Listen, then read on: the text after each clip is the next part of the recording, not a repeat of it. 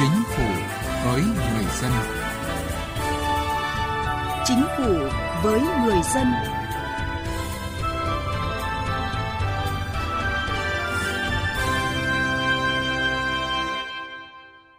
Xin kính chào quý vị và các bạn. Thưa quý vị, tác động của đại dịch COVID-19 đến nước ta là rất nghiêm trọng do nền kinh tế hội nhập sâu rộng, độ mở lớn, tính tự chủ và khả năng chống chịu còn hạn chế. Không chỉ gây thiệt hại về kinh tế do các hoạt động sản xuất kinh doanh đình trệ, gián đoạn chuỗi cung ứng và lưu chuyển thương mại, dịch bệnh còn ảnh hưởng mạnh đến tâm lý và đời sống nhân dân. Trong bối cảnh đó, với tinh thần khó khăn gấp đôi, phải cố gắng gấp ba, chính phủ đã tập trung thực hiện mục tiêu kép vừa quyết liệt phòng chống dịch bệnh, vừa duy trì và phát triển các hoạt động kinh tế xã hội, bảo đảm đời sống nhân dân. Tuy nhiên, 6 tháng đầu năm nay, GDP mới chỉ đạt 1,81%. Đây là thách thức không nhỏ cho nền kinh tế của nước ta. Chương trình Chính phủ với người dân hôm nay chúng tôi đề cập nội dung này. Trước hết mời quý vị và các bạn cùng nghe một số thông tin về chỉ đạo điều hành của chính phủ trong tuần qua. Thưa quý vị, thưa các bạn, để chủ động kiểm soát ngăn chặn kịp thời dịch bệnh bạch hầu, không để lây lan, tại công điện số 862, Thủ tướng Chính phủ yêu cầu Ủy ban nhân dân các tỉnh, thành phố trực thuộc trung ương chỉ đạo các cấp chính quyền và các sở ban ngành, đoàn thể tuyên truyền, vận động người dân thực hiện các biện pháp phòng chống dịch, hướng dẫn người dân khi có dấu hiệu của bệnh phải đến ngay cơ sở y tế để được khám, tư vấn và điều trị kịp thời. Thủ tướng Chính phủ ban hành chỉ thị số 27 tăng cường công tác quản lý nhà nước về đầu tư và phòng ngừa việc phát sinh các vụ tranh chấp đầu tư quốc tế. Trong đó, Bộ Kế hoạch và Đầu tư chủ trì phối hợp với các bộ ngành địa phương hàng năm giả soát đánh giá việc đàm phán, ký và thực hiện các điều ước quốc tế và thỏa thuận quốc tế của Việt Nam về đầu tư đề xuất các giải pháp nâng cao hiệu quả thực hiện sửa đổi bổ sung chấm dứt hiệu lực của các điều ước quốc tế và thỏa thuận quốc tế về đầu tư không còn phù hợp với Việt Nam, xử lý kịp thời các vướng mắc khó khăn, đặc biệt là các nguyên nhân cản trở việc thực hiện các điều ước quốc tế và thỏa thuận quốc tế về đầu tư. Về phòng ngừa, tranh chấp đầu tư quốc tế, Thủ tướng Chính phủ giao Bộ Kế hoạch và Đầu tư chủ trì, phối hợp với các bộ ngành và địa phương, ra soát đánh giá việc thực hiện các cơ chế lựa chọn, sàng lọc nhà đầu tư nước ngoài ngay từ khi nhà đầu tư nước ngoài tìm kiếm cơ hội đầu tư tại Việt Nam, tập hợp lưu giữ đầy đủ thông tin về các hoạt động đầu tư nước ngoài tại Việt Nam, đề xuất các giải pháp hoàn thiện báo cáo Thủ tướng Chính phủ trong năm 2021. Chính phủ ban hành Nghị định 79 quy định chế độ chính sách trong xây dựng huy động lực lượng dự bị động viên Nghị định này quy định phụ cấp đối với quân nhân dự bị đã xếp vào đơn vị dự bị động viên, phụ cấp trách nhiệm quản lý đơn vị dự bị động viên, phụ cấp theo ngày làm việc, chế độ khám bệnh, chữa bệnh, chế độ trợ cấp tai nạn, trợ cấp chết do tai nạn hoặc chết do ốm đau, tai nạn rủi ro, trợ cấp đối với gia đình quân nhân dự bị, chế độ chính sách đối với học viên, đào tạo sĩ quan dự bị, chế độ viếng sĩ quan dự bị từ trần – Chính phủ ban hành Nghị định số 77 quy định việc quản lý khai thác thông tin trong cơ sở dữ liệu quốc gia về xuất nhập cảnh, dịch vụ công trực tuyến, quản lý kiểm soát hộ chiếu của công dân Việt Nam, kiểm soát xuất nhập cảnh bằng cổng kiểm soát tự động. Trong đó, Nghị định quy định dịch vụ công trực tuyến, quản lý, kiểm soát hộ chiếu của công dân Việt Nam và kiểm soát xuất nhập cảnh bằng cổng kiểm soát tự động. Theo kế hoạch quốc gia phòng chống dịch tả lợn châu Phi giai đoạn 2020-2025 đã được Thủ tướng Chính phủ ban hành tại quyết định 972, chủ động giám sát, phát hiện sớm, cảnh báo, áp dụng kịp thời có hiệu quả các biện pháp phòng chống dịch tả lợn châu Phi, bảo đảm áp dụng các biện pháp chăn nuôi an toàn sinh học, an toàn dịch bệnh nhằm giảm thiểu tổn thất về kinh tế, hạn chế tác động xấu của giá thịt lợn đến chỉ số giá tiêu dùng, môi trường và các hoạt động thương mại động vật, sản phẩm động vật của Việt Nam. Thủ tướng Chính phủ yêu cầu các bộ ngành triển khai đẩy mạnh ứng dụng Cổng Dịch vụ Công Quốc gia, trong đó cần đẩy nhanh việc cung cấp các nhóm dịch vụ công, thủ tục hành chính có tính liên thông, tối ưu hóa các quy trình nghiệp vụ, giảm thiểu thủ tục hành chính để tạo thuận lợi cho doanh nghiệp trong việc thực hiện truyền thông và nâng cao năng lực cho đội ngũ cán bộ công chức giải quyết thủ tục hành chính và vận hành các hệ thống trực tuyến để thực sự tạo bước chuyển của các cơ quan hành chính nhà nước trong mối quan hệ với người dân, doanh nghiệp từ chính sách đến cuộc sống.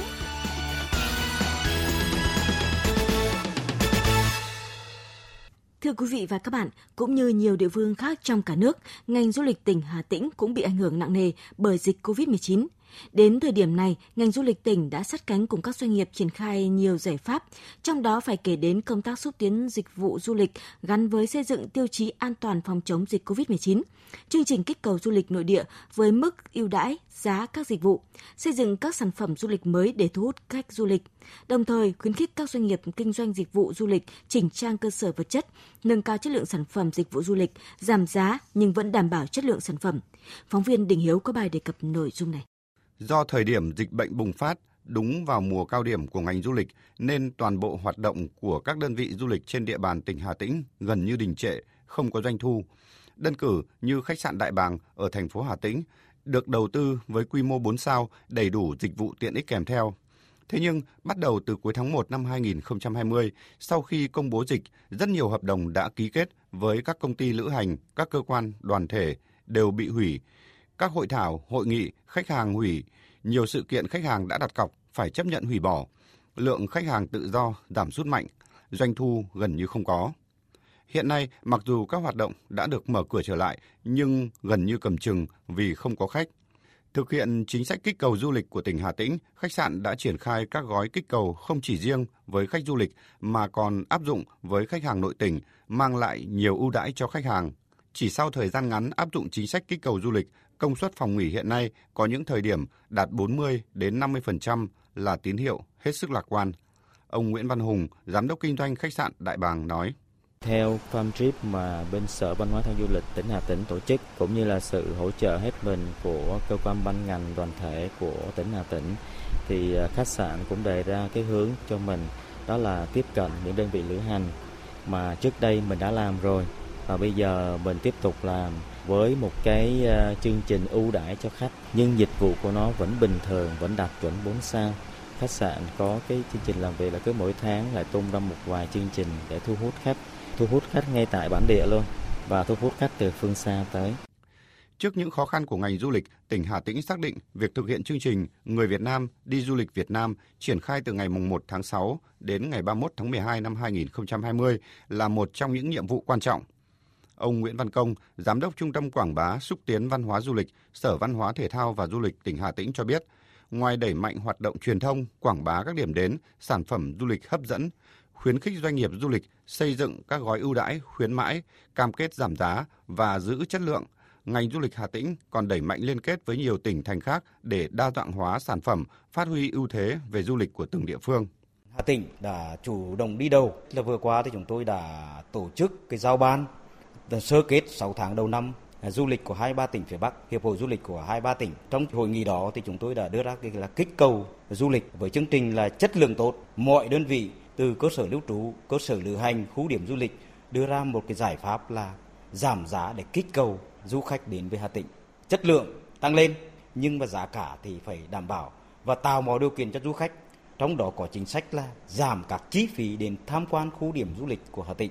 Thì đây là cái việc phải nói rằng là rất cố gắng trong cái vấn đề của chủ trương của tỉnh cũng như là của ngành và đặc biệt là các doanh nghiệp là hưởng ứng rất là cao. Ông Bùi Xuân Thập, Giám đốc Sở Văn hóa Thể thao và Du lịch Hà Tĩnh cho biết, về chính sách hỗ trợ phát triển trong lĩnh vực du lịch, tỉnh sẽ thông qua nhiều giải pháp nhằm khôi phục ngành du lịch, tập trung vào các giải pháp như hỗ trợ lãi suất cho các công ty, các doanh nghiệp làm du lịch, hỗ trợ xây dựng các nhà hàng đạt chuẩn phục vụ khách du lịch, hỗ trợ các công ty lữ hành đưa khách về trên địa bàn tỉnh Hà Tĩnh, miễn thu phí từ nay đến hết năm đối với các điểm tham quan du lịch trên địa bàn tỉnh, mở các tuyến xe buýt miễn phí từ thành phố Hà Tĩnh đến một số khu du lịch biển như Thiên Cầm, Lộc Hà để phục vụ khách du lịch. Ông Bùi Xuân Thập nói. Ngoài cái chính sách của tỉnh, ngoài chủ trương của tỉnh thì rõ ràng là cũng phải xác định là các tổ chức cá nhân hoạt động du lịch cũng phải vào cuộc chứ không trông chờ vào những cái chủ trương những cái sự hỗ trợ kích cầu của nhà nước mà bản thân anh phải là nâng cao chất lượng về vấn đề giá cả về dịch vụ là phải đảm bảo và phải tốt hơn để thu hút du lịch và theo cái chủ trương của là Bộ Văn hóa Thể thao và Du lịch đó là người Việt Nam đi du lịch ở Việt Nam thì tỉnh Hà Tĩnh chúng tôi phải mở rộng thêm nữa đó là người trong tỉnh Hà Tĩnh đi du lịch trên địa bàn của tỉnh Hà Tĩnh và của Việt Nam. Với sự vào cuộc và quyết tâm cao của các ngành chức năng, sự chung tay của hiệp hội, các doanh nghiệp lữ hành, lưu trú, vận chuyển và điểm đến du lịch để tạo ra chuỗi liên kết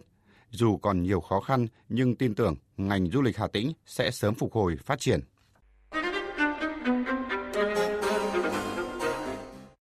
Thưa quý vị và các bạn, dịch COVID-19 đã khiến kinh tế Việt Nam quý 2 tăng trưởng 0,36%, mức tăng trưởng thấp nhất trong hàng chục năm qua. Trong bối cảnh dịch bệnh còn diễn biến phức tạp, các chuyên gia nhận định có không ít khó khăn và thách thức trong việc thực hiện các mục tiêu phát triển kinh tế năm 2020.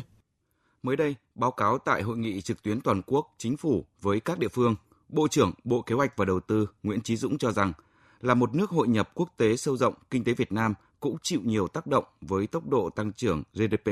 quý 2 tăng 0,36%.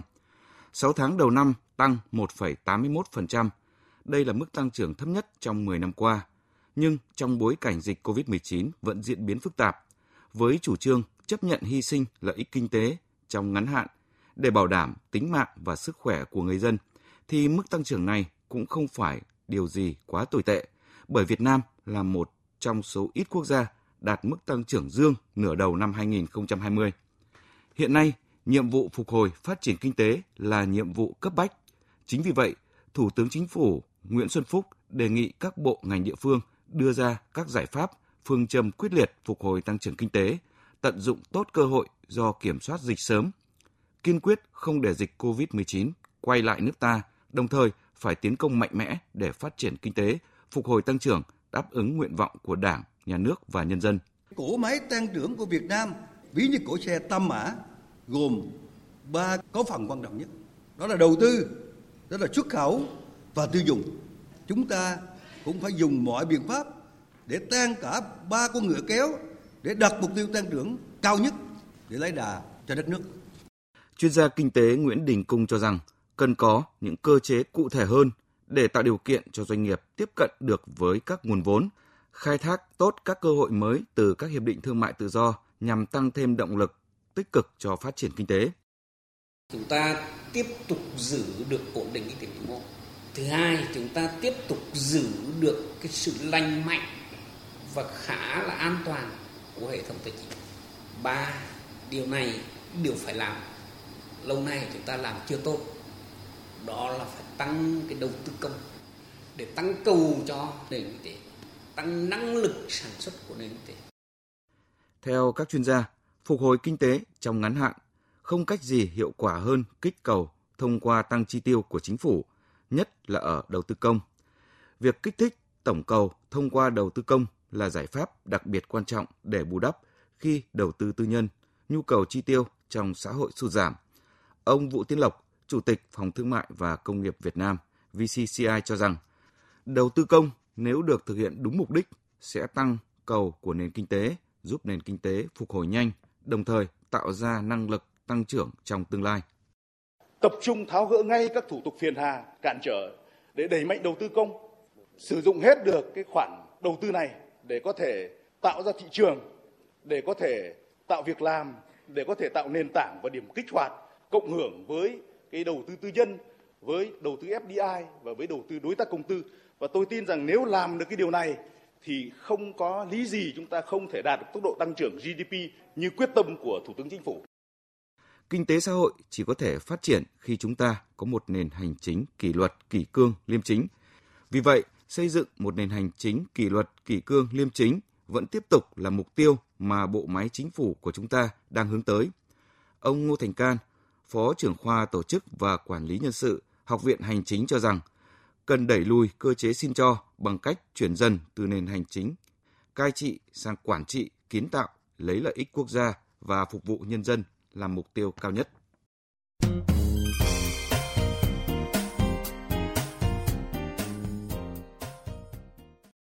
Thưa quý vị và các bạn, dù những tháng đầu năm tăng trưởng GDP có giảm so với mục tiêu, thì cơ bản chất lượng nền kinh tế năm nay sẽ là điểm tựa để các năm tiếp theo phát triển kinh tế xã hội của nước ta có mức tăng trưởng mới.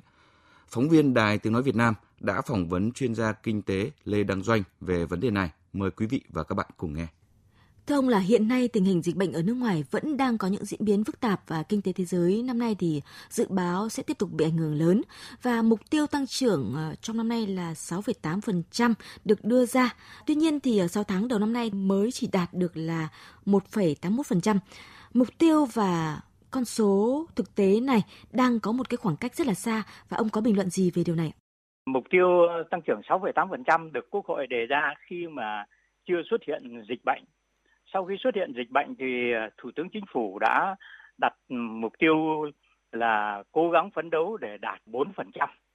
Tôi nghĩ rằng là với cái mức 4% đó cũng là một cái mức rất là cao so với lại khu vực, vì rất nhiều nước là sẽ tăng trưởng âm và có nhiều nền kinh tế tăng trưởng âm là rất sâu. Vì vậy cho nên là sẽ phải có cái nỗ lực rất lớn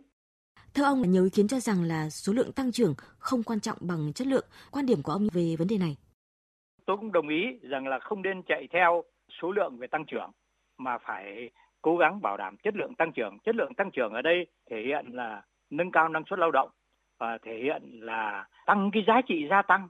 trong cái tăng trưởng của chúng ta, trong cái giá trị gia tăng của ờ, xuất khẩu chẳng hạn thì cái giá trị gia tăng sản xuất tại Việt Nam chỉ khoảng 20%, còn 80% là do doanh nghiệp đầu tư nước ngoài hoặc là do nhập các cái nguyên vật liệu và các cái đồ phụ tùng của nước ngoài. Vì vậy cho nên chúng ta phải có nỗ lực rất cao để chúng ta nâng cái giá trị gia tăng đó lên, nâng cái hiệu quả kinh tế, nâng cái năng suất lao động và qua đó thì cũng nâng cái năng lực cạnh tranh của nền kinh tế của nước ta. Theo dự báo của ông về đà tăng trưởng như hiện nay, thì tăng trưởng GDP của chúng ta trong năm 2020 sẽ là một con số nào? Tăng trưởng GDP năm nay thì như tôi đã có trình bày là Thủ tướng Chính phủ yêu cầu là cố gắng phấn đấu ở mức cao nhất để có thể đạt được là 4%. Tôi nghĩ rằng với mức 4% đó là mức ờ, rất cao rồi. Cho nên là sẽ ờ, phải có nỗ lực ờ, rất lớn để có thể đạt được cái mục tiêu đó. Và để đạt được mục tiêu đó thì chúng ta phải bảo đảm là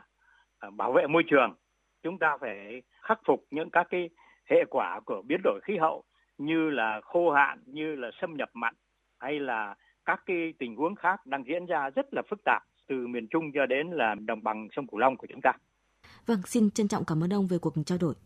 Chương trình Chính phủ với người dân xin kết thúc ở đây. Cảm ơn quý vị và các bạn đã quan tâm theo dõi. Anh có thể cho biết là đối tượng nào sẽ được trợ giúp pháp lý ạ? Vâng, theo quy định của Luật trợ giúp pháp lý năm 2017 thì đối tượng được trợ giúp pháp lý miễn phí bao gồm người có công với cách mạng, người thuộc hộ nghèo, trẻ em, người dân tộc thiểu số cư trú ở vùng có điều kiện kinh tế xã hội đặc biệt khó khăn, người bị buộc tội từ đủ 16 tuổi đến dưới 18 tuổi, người bị buộc tội thuộc hộ cận nghèo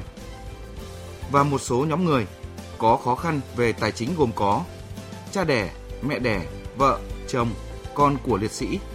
và người có công nuôi dưỡng khi liệt sĩ còn nhỏ, người nhiễm chất độc da cam, người cao tuổi, người khuyết tật, người từ đủ 16 tuổi đến dưới 18 tuổi là bị hại trong vụ án hình sự, nạn nhân trong vụ việc bạo lực gia đình,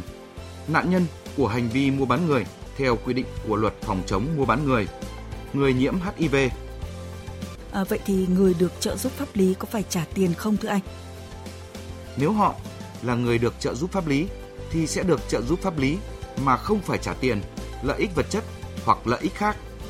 Vâng, à, anh có thể cho biết là làm cách nào để liên hệ được với Trung tâm trợ giúp pháp lý nhà nước? Chị hãy tìm địa chỉ liên hệ và số điện thoại của Trung tâm trợ giúp pháp lý nhà nước theo những cách sau. Thứ nhất là truy cập danh sách tổ chức thực hiện trợ giúp pháp lý người thực hiện trợ giúp pháp lý trên cổng thông tin điện tử Bộ Tư pháp hoặc trang thông tin trợ giúp pháp lý hoặc trang thông tin điện tử của Sở Tư pháp tỉnh, thành phố. Thứ hai là chị gọi về Cục trợ giúp pháp lý Bộ Tư pháp theo số điện thoại 024 6273 9641 để được hướng dẫn cụ thể. Vâng, cảm ơn anh.